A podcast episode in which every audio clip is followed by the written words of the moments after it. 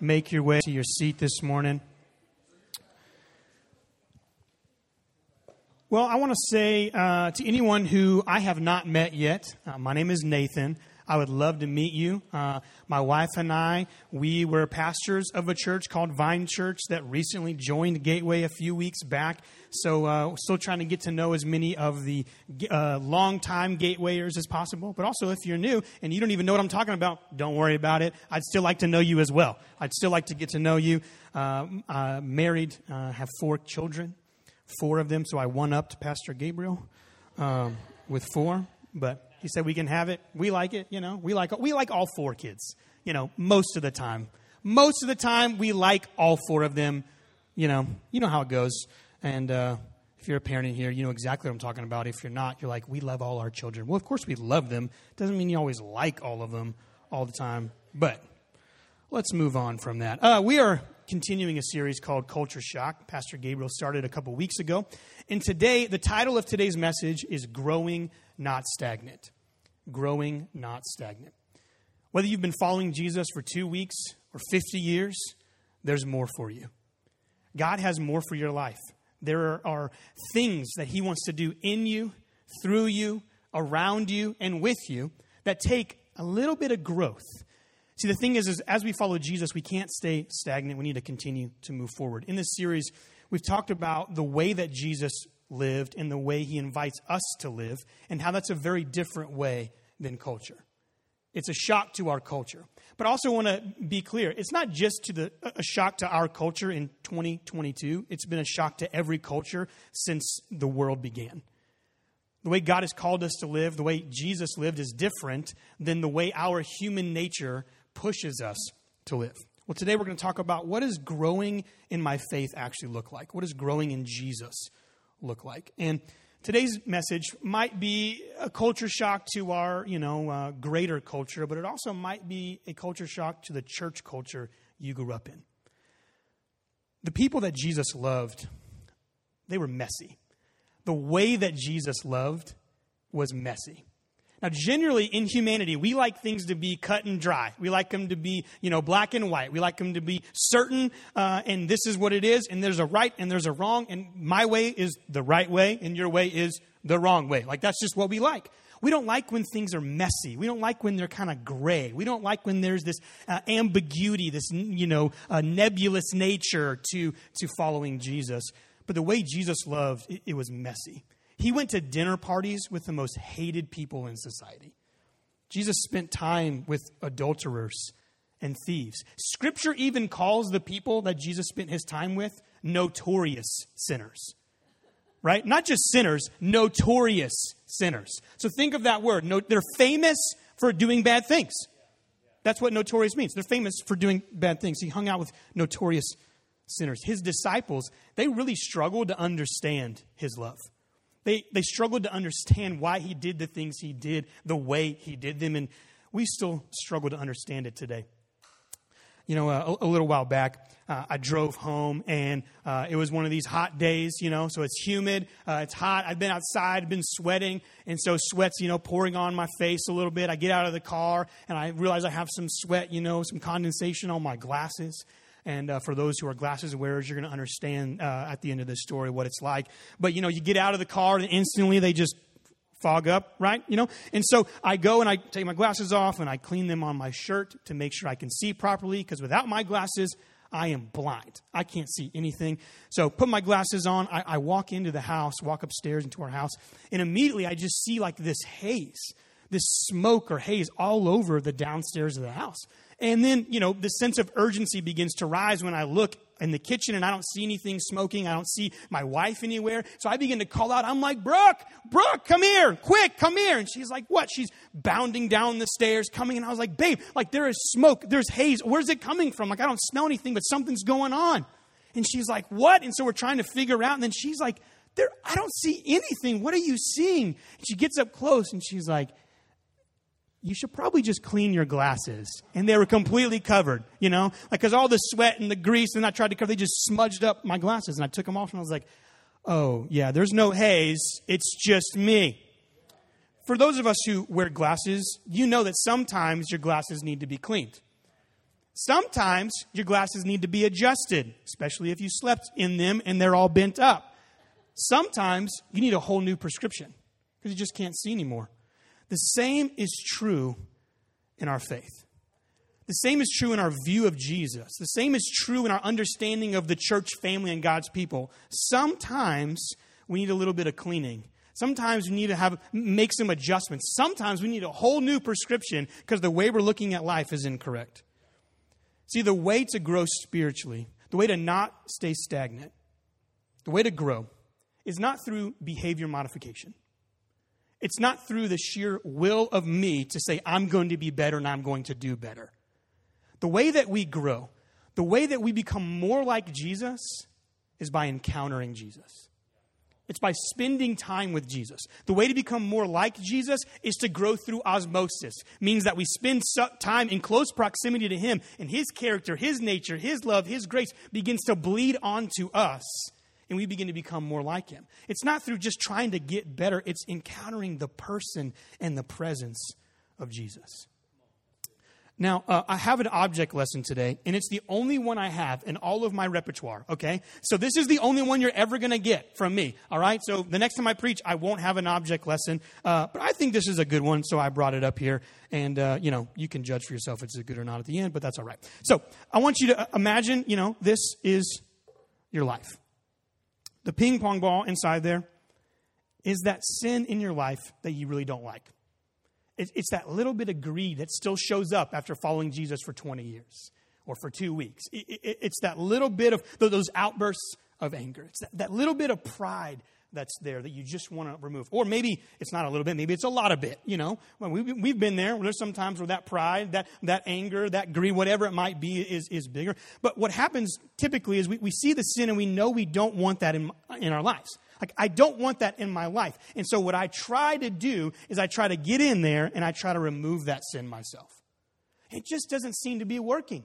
Sometimes we'll spend weeks, months, years trying to remove some sort of this, this, this, this ailment, this, this thing we don't like about ourselves, this, this propensity to sin. We're like, I just, I don't like it and I want it gone and I've tried it. I've done this, I've done that. I've done the 12 step program, I've done this program, I've done that. And, I've, and I just can't seem to get that sin out of my life. It's because we're going about it the wrong way. We're saying to grow in my faith, it's about removing this sin from my life. When I want you to think about this bottle of water here as the presence, the power of Jesus. So there's a sin in my life that I just can't get out.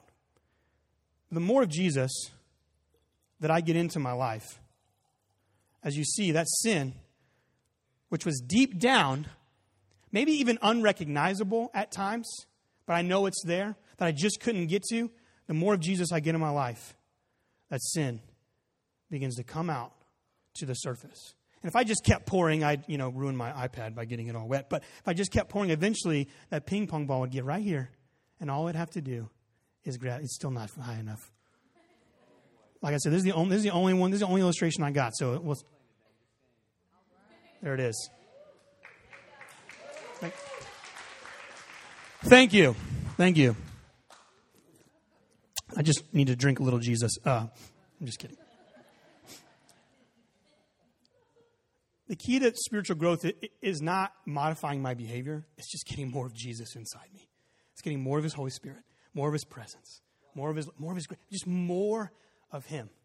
That's what that last song we sung was. Pull me a little closer. Take me a little deeper. I want to know your heart. Saying, Jesus, fill me with you so that I look like you. Now, how can imperfect messed up people authentically encounter Jesus. I don't know if you knew this or not, but you're messed up.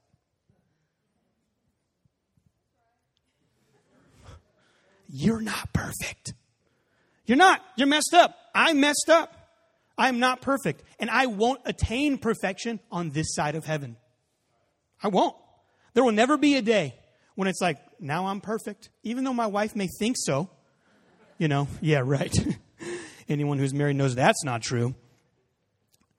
How do imperfect, messed up people authentically encounter Jesus? Well, well, first off, we have to understand that when we authentically encounter Jesus, there's always this tension. There's this tension when we encounter His love that's difficult to fully grasp because we all have a bias. Like we all have a natural bias. A bias is a tendency to lean one way or the other. We all have a natural tendency to lean one way or the other. You know how some people are dog people and other people are clinically insane. Yeah. There's dog people and then there's the clinically insane. See, we all have a bias we either lean toward grace or we lean towards truth. We all have a bias. We either lean towards grace or we lean towards truth. So there's this tension whenever we encounter Jesus. See, there's these grace people who always give second chances while overlooking all the consequences. But there's also those truth people that hold tightly to justice and hold tightly to the rules you know? And if as I was talking, one of those things got you excited and one of them got you frustrated, that's your bias, okay? John chapter 1, verse 14. John here in chapter 1 is writing how Jesus uh, was the Word, he was with God in the beginning. And he says here, the Word, which is Jesus, became flesh. Jesus made his dwelling among us. We have seen his glory, the glory of the one and only Son who came from the Father, full of grace and truth. See, Jesus was full of both grace and truth. Not just truth, not just grace, but full of both. See, a growing Christian, a growing Christ follower is someone who is growing in grace and growing in truth. Not one or the other, but both a growing Christ follower is becoming more and more like Jesus. And since Jesus was full of both, we are supposed to be growing in both. So, number one, if you're taking notes and want to uh, write this down, you can. We need to hold on to both grace and truth. We have our natural bias, our natural tendency to lean one way or the other, but we have to be vigilant and diligent to hold on to both grace and truth. We can so easily get caught up with just truth that we forget about grace we can get so caught up with grace that we just forget about truth. And if we look at greater Christian culture, greater, you know, church culture right now, we can kind of put people into buckets. These are people that are holding tightly to truth and not a whole lot of grace. These are people holding on to grace and not having a whole lot of truth. But we have to hold on to both at all times. A growing Christ follower is growing in both grace and truth. See, grace and truth are to be a beautiful marriage of two becoming one where you cannot separate them inside of us. When we hold on to truth without grace, okay? When we hold on to truth without grace, we become judgmental, self righteous, prideful, insecure, demanding, and hypocritical. When we hold on to grace, we let go of truth, we pave the way for unbiblical living which means we're going to miss out on all that Jesus has for us. We're going to miss it. Grace and truth, they can look messy. Grace and truth can look inconsistent. It can look unfair, you know, especially at home. Some of us, we grew up in the grace and truth families. Grace, you know, was generally mom, truth was generally dad. You know, some of us grew up with a little too much grace. That's why none of your clothes match today. Some of us grew up with a little too much truth. That's why you're kind of obsessive compulsive. If you're just truth, there's always going to be something missing. If all you have is grace, there's always going to be something missing. We have to figure out how to embrace both. See, here's the thing. At times, if we're honest, if I'm honest, at times I want to be one way or the other. I really like the truth part when I'm telling someone else what to do. I love the grace part when it comes to me and my flaws. Right? Anybody else that way? Yeah? No. Nobody's raising their hand. Okay, that's all right. You can admit it because there's grace and there's truth. You messed up, all right? Verse 16, John goes on. He says, Out of his fullness, out of the fullness of Jesus, we have all received grace in place of grace already given. Which quite literally means we have received grace upon grace upon grace upon grace upon grace. It just keeps piling up. And in verse 17, he clarifies. John says, For the law was given through Moses, but truth and, ga- truth and grace, grace and truth, they came through Jesus Christ. See, the law told us what God requires to meet his expectations. The law was and is impossible for anyone to follow completely. The law was given for us to understand our need for grace. The law was given through Moses, but Jesus came to fulfill all the law and fulfill what the law couldn't do with the full embodiment of grace and truth. Luke 19:10 For the son of man Jesus came to seek and save the lost. See Jesus came in his fullness, full of grace, full of truth to seek out and save those who have been lost. Authentic encounters with Jesus will always be about grace and truth. Anytime we encounter Jesus, it will always be about both. It's never one or the other. Number two, not only do we need to hold on to both grace and truth, we need grace to embrace truth. To embrace the truth, we need grace. You know, there's a story in John chapter 8 when a woman has been caught in the act of adultery. She's thrown down on the ground in front of Jesus. And the Pharisees, the religious leaders of the day, they say, Jesus, the law of Moses, the law, okay, the law, which is what they follow, the law of Moses, says that we are to stone people, to murder people who are caught in the act of adultery. What do you say that we do? Now, in verse 6, John's clear here. He says they were using this question as a trap in order to have a basis for accusing Jesus. Now, they're using it for a trap because they wanted to trap Jesus. If he commanded that they stone and kill this woman, then the Romans would have cause to arrest him because only a Roman can command someone to die. But if Jesus said, don't kill her, don't stone her, then they would use it against him, saying he didn't follow the law of their forefathers. He didn't follow the law of Moses. So they're using this question to trap Jesus. And then Jesus stoops down and does something confusing. He begins to write in the sand. We don't even know what he wrote. We don't know what he wrote. But he begins to write in the sand, and then he says, Let any of you who is without sin be the first to, th- to throw a stone at her. And then one by one, oldest to youngest, they walk away. Now, I just think it's an interesting distinction. Oldest to youngest, they walk away. Maybe it was oldest to youngest because, you know, those uh, that were older, like, caught on quicker because they're wiser. But maybe it's because the older we get, the more we understand we need grace. The more we understand we've had, we, we have sin. It begins to pile up when you look back at a life and say, Yeah, I've made some mistakes. Well, they begin to walk away. Every one of them has sinned. Then Jesus looks at the woman and he asks, Has no one condemned you?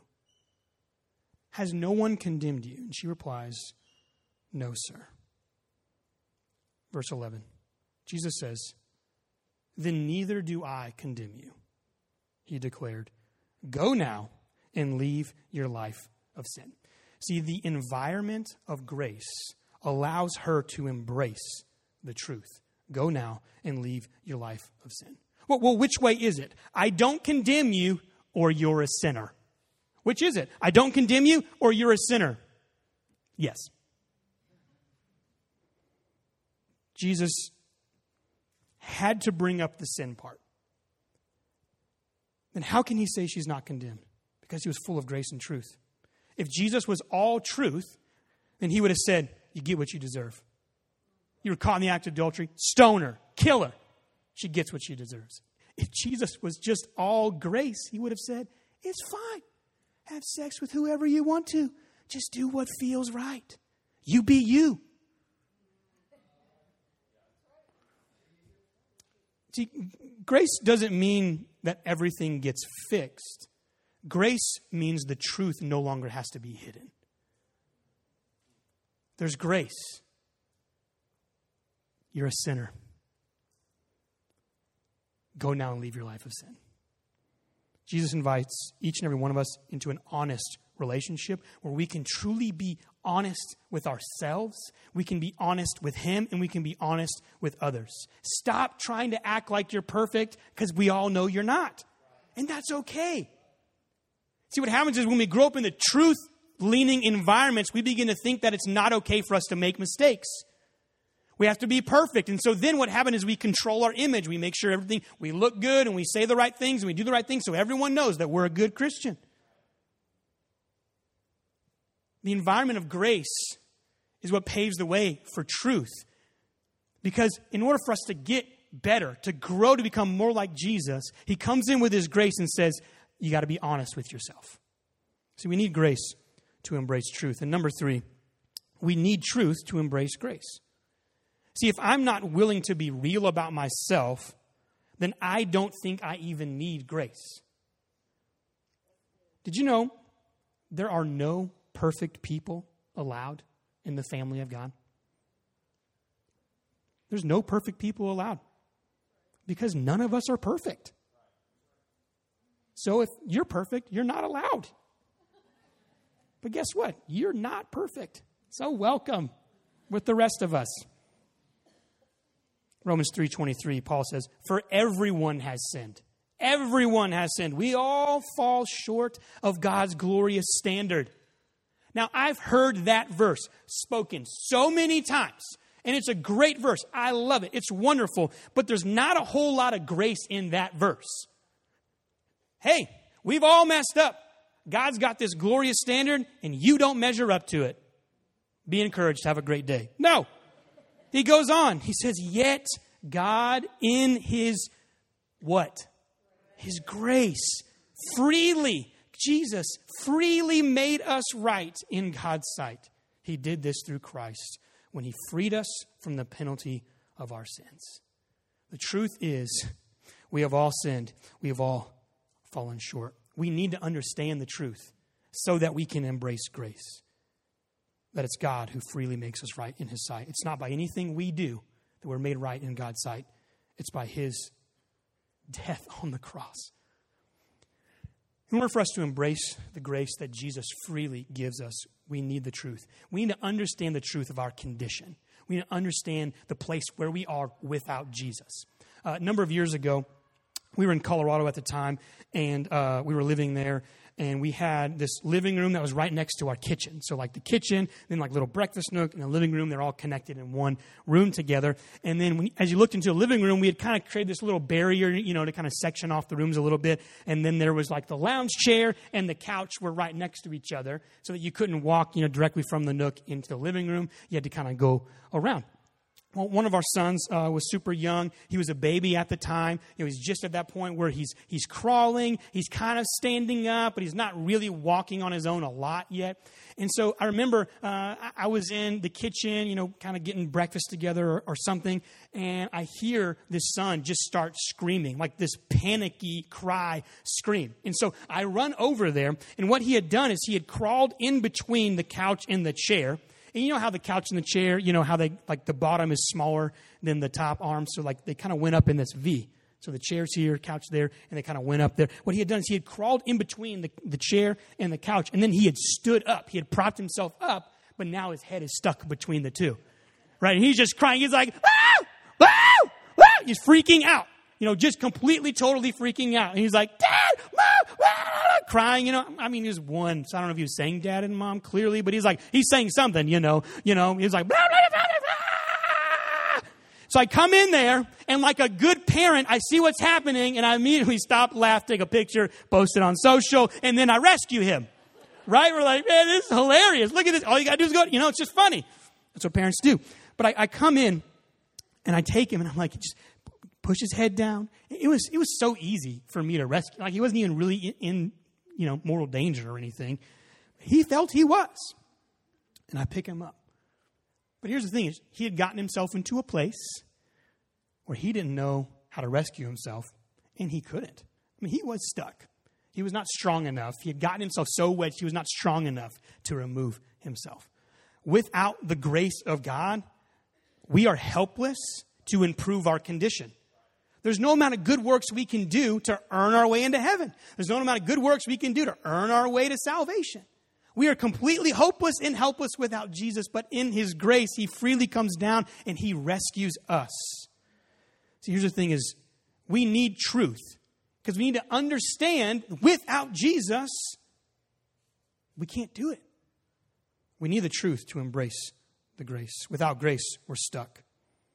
So we're trying to figure this out, and, and it's messy. It's messy. If you want to know what Jesus meant by what Jesus said, We just have to watch how Jesus loved. How did he love? He called sin sin. He didn't say it's fine. Don't worry about it. He called sin sin, and then he paid for it. That's how Jesus loved. He said, That's sin and that's wrong, but I'm going to pay the price for it. The truth is, you're a sinner, but grace means we're not condemned. That's what Jesus says. Jesus says, The truth is, you're a sinner, but grace means I don't condemn you. See, the church is at its best. The family of God is at its best when it embraces grace and truth and refuses to let go of either. And it's going to get messy sometimes.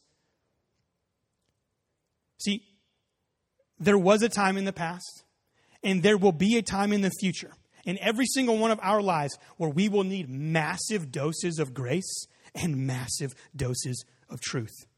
And the church, the family of God, is supposed to be the dispenser of both.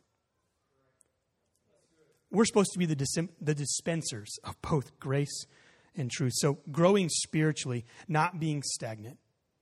It's not about behavior modification, it's about encountering the fullness of Jesus, about encountering his grace and his truth in their fullness. We got to hold on to both. We need grace to understand truth. We need truth to understand grace. So, how do I do this? How do I grow spiritually? How do I encounter Jesus? How do I get uh, His presence, His essence, His nature, His care? How do I get that into me? How do I continually encounter Jesus? Here's the thing one encounter with Jesus is not enough because our human nature constantly is going to have us drift away from Jesus. How do I continually encounter Jesus? The first one is through reading. It's through reading. I'm talking about reading Scripture.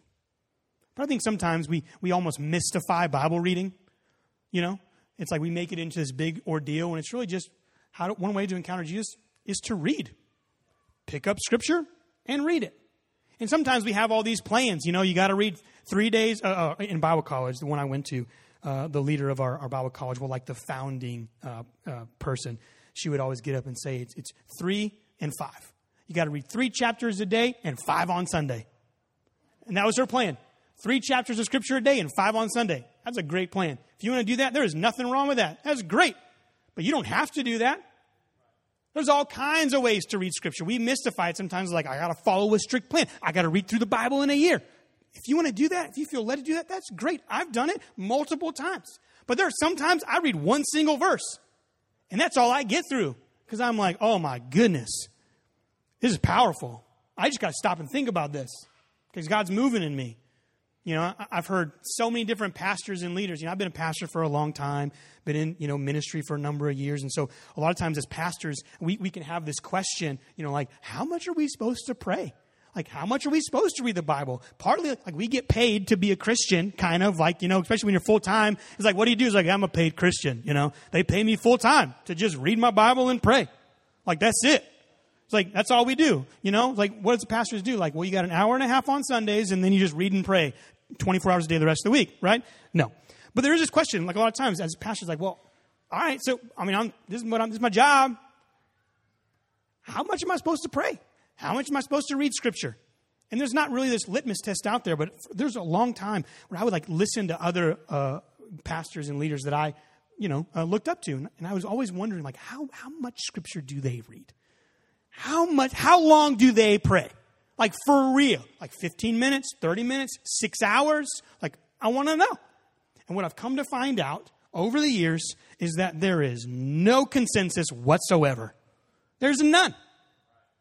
There's no rule.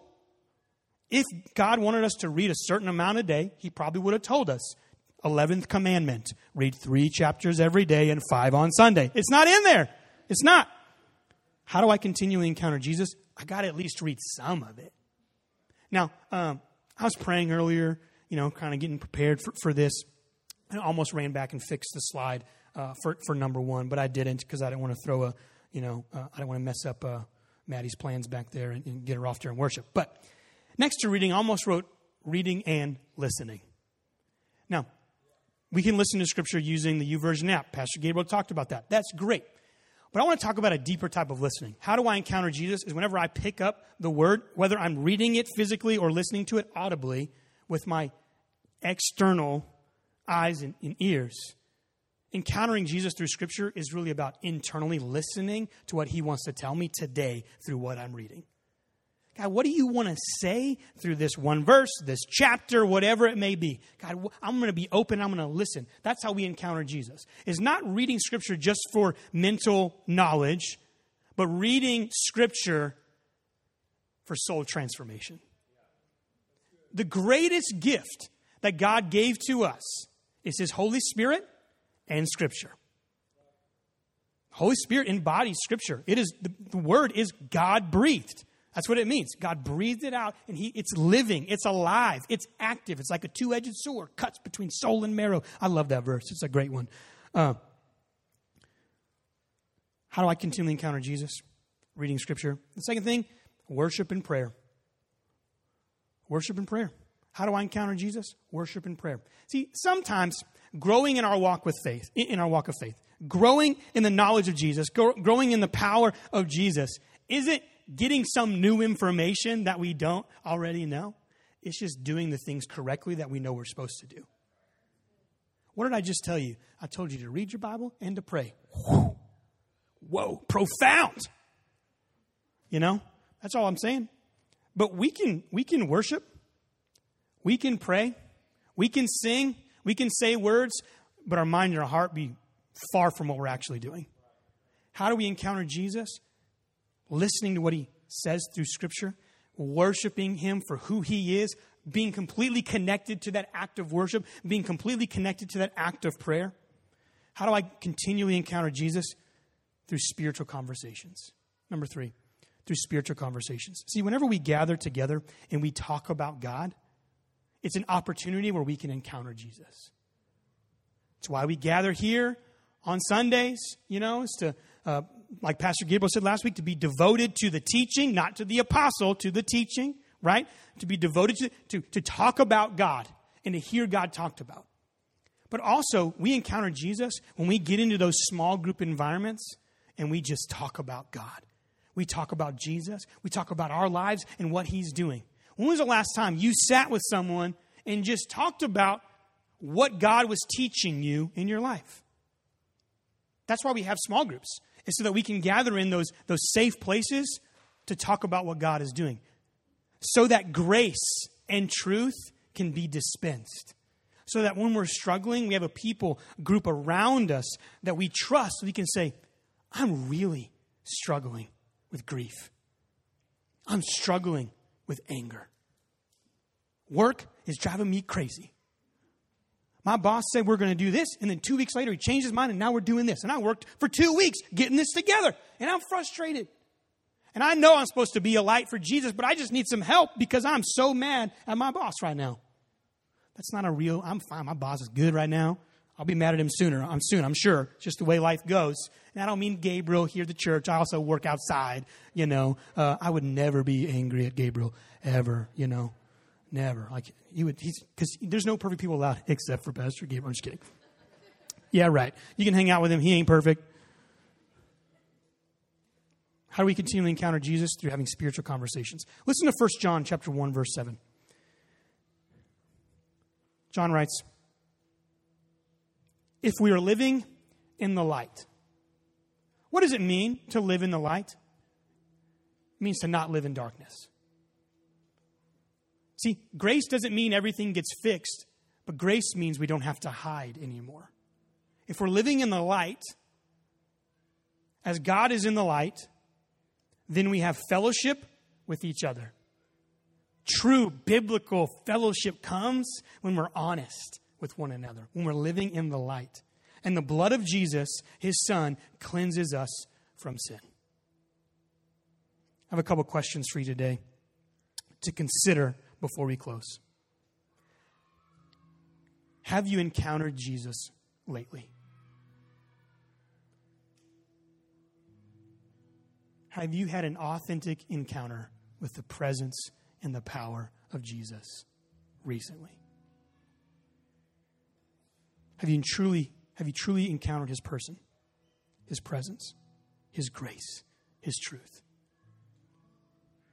My next question is Have you been encountering Him regularly? There are times, you know, I'm pretty principled in my life. I'm a structured type of person, you know, much to the chagrin of others in my household. But I like structure. So I, I read scripture pretty consistently. I pray consistently because I like structure. And so I do this. But there's been times where I could honestly tell you, I've read the Bible every single day for a month, and I haven't encountered Jesus once. Because I'm just going through the motions. Because I like structure. I know that I'm supposed to do it. Three a day, five on Sunday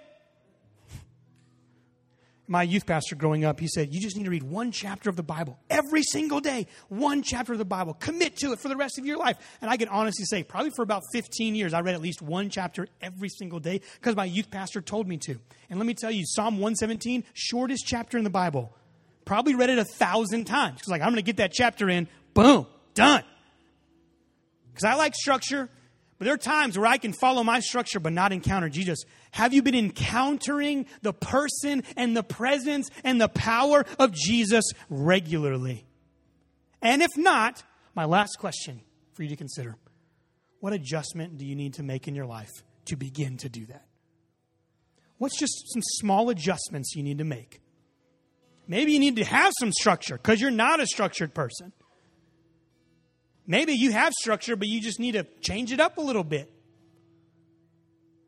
I don't know what it is. What's that small adjustment? Maybe it's you need to, you know, I mean, go through all the lists that all the pastors know, like turn off Netflix and don't listen to that and do that. Maybe that is the adjustment you need to make. Maybe that's not it at all. Maybe you're doing it, going through the motions, you're just not really encountering Jesus. I'm not the Holy Spirit, thankfully, for all of us. But I know the Holy Spirit lives in me, He lives in you. And He's going to reveal to you the small adjustments you need to make in your life if you're open. If we're open, we say, God, there's this sin in my life I can't get out. There's this happening. Or I just, God, I'm, I'm going to be honest with you. I'm not experiencing you, but I want to. Show me. Show me what adjustment I need to make. You know, there's this verse where it says that the steps of the righteous, or other versions, you know, uh, translated different, but basically the, they all get the, the general sense is correct that the steps are ordered by God. But so many times in the Christian life, we want God to order like the giant leaps. We want to make those big jumps. We're like, okay, God, I want to go do that, and I want to have this, and I want to have this. And God's like, no, no, there's just this next, there's just this one next step, and I'm going to order that step for you. So if we're open and we listen and say, God, I want to encounter you, I need to make a small adjustment. What's that next step that I need to make in my life? What's just that? This week, I'm writing this, you know, getting it ready. And I begin to pray. It was Thursday morning, getting up, you know, doing my thing because I like structure. And I was like, hmm, what small adjustments do I need to make? And instantly, there was like two things that popped into my mind. I was like, ooh, that was a little too quick. That was a little too quick. Obviously, that was the Lord. I was like, all right, I need to make those adjustments. There's never going to be a time where we reach this place where we don't have to make small adjustments. What's that small adjustment you need to make today? Have you encountered Jesus lately? Are you encountering him regularly? What adjustments do you need to make? 1 John chapter 1, and I'm going to end with this 8 and 9. He says, If we claim we have no sin, we're only fooling ourselves and not living in the truth. But if we confess our sins to Him, He is faithful and just to forgive us our sins and to cleanse us from all wickedness. There is a key uh, spiritual practice that a lot of times is a part of encountering Jesus regularly encountering Jesus today is a part of that small adjustment. It's the spiritual practice of confession. See, confession and repentance are both actions of truth and grace. Sometimes we're scared to confess because we're afraid. We have this idea that God's this angry, you know, that we're sinners in the hands of an angry God. All of us, sometimes we believe that. Well, God, he's so angry, so if I tell him all the bad stuff that I'm doing, he's just going to make him more mad. We're missing the grace. God invites us at all times come and come and confess those sins. Tell me what's going on. Tell me the mistakes you've made because it's through that act of confession for you speaking the truth that there is grace and then truth brought in. Where Jesus says, You're forgiven, you're cleansed. Now, since you're cleansed, now because you're forgiven, we get to start fresh. We get to, we get to do this again. Let's start over. If we confess our sins to Him, He is faithful and just. Maybe you're in here this morning you say, Well, you don't know what I've done. I've been lying for years. I've been stealing for years. I've been doing this, that, any number of things for years. I'm too far gone. No, you're not. You are not too far gone. You know how we know this? Jesus is on the cross, and there's two people next to him that are dying. Like they're being executed because of their sin. And Jesus tells one of them, You're forgiven. You're going to hang out with me in heaven today. Doesn't matter how far gone you may think you are, you're not, because he says, If we confess, if we repent, he is faithful. He doesn't say he's faithful only to a certain point, only if you've been sinning for like two years instead of 17. I sat with a gentleman, I was probably eight or nine years ago now. We were at a coffee shop. I remember it so vividly. And he began to tell me for 23 years he had been living in sin. 23 years. And he said, I just want to tell you, because last week, for the first time, I got before God. I confessed my sin to Him. I asked Him to forgive me. And He forgave me. It's like, now I want to make sure I don't, I, I take the right steps to get better. It's like, great. That's awesome. He's like, so I'm telling you. He's like, I'm telling this person, I'm telling that person. I was like, awesome. Two years later, he's like, hey, I was set free. I was so, he said, I was so afraid to tell God what was going on because I thought he would just be mad. It'd been too long. God is faithful. Would you stand with me this morning? I want to invite the prayer team up front. We're going to have some people up here to pray with you this morning. And if you say, you know what? I just, I want to encounter Jesus. I want to, I want to know him. I want to be pulled a little closer. I want to move a little deeper. I want to know his heart. But I've been struggling. I want to invite you up we have people here that they're going to pray for you. You don't need to tell them everything that's going on in your life. If you want to, go ahead. You can confess, you can be honest and open with them, but you don't have to. You can just say, I'd like some prayer. Or this morning, maybe you said, you know what? I have not been following Jesus at all. I've not been following him. I've been scared. I've been nervous. I've made so many mistakes. I said, but yeah, I'd like to begin that. I want to follow Jesus today understanding His grace, I know the truth that I'm helpless without Him. I have sin in my life, but because of His grace, He's inviting me, and I want to make that step. I'm just going to invite you to come up and pray. And tell one of these people, they're just here to pray for you and to love on you. Our worship team's going to sing for a minute, and I just want to invite you to pray. But before we do that, Heavenly Father, I just invite you into this room. God, we know that you're already here. God, but I just invite you into the hearts of each one of us that just need some help on this journey. God, I pray that we would know that because of your grace, we can be honest. We don't have to hide and conceal, but we can be open and honest. Father, I pray for everyone in here this morning that just needs that encouragement of someone else praying for them today. I pray that you'd move on their heart right now and that they would come up for prayer so you can show them that there is power. There's power when we stand together and pray. In Jesus' name.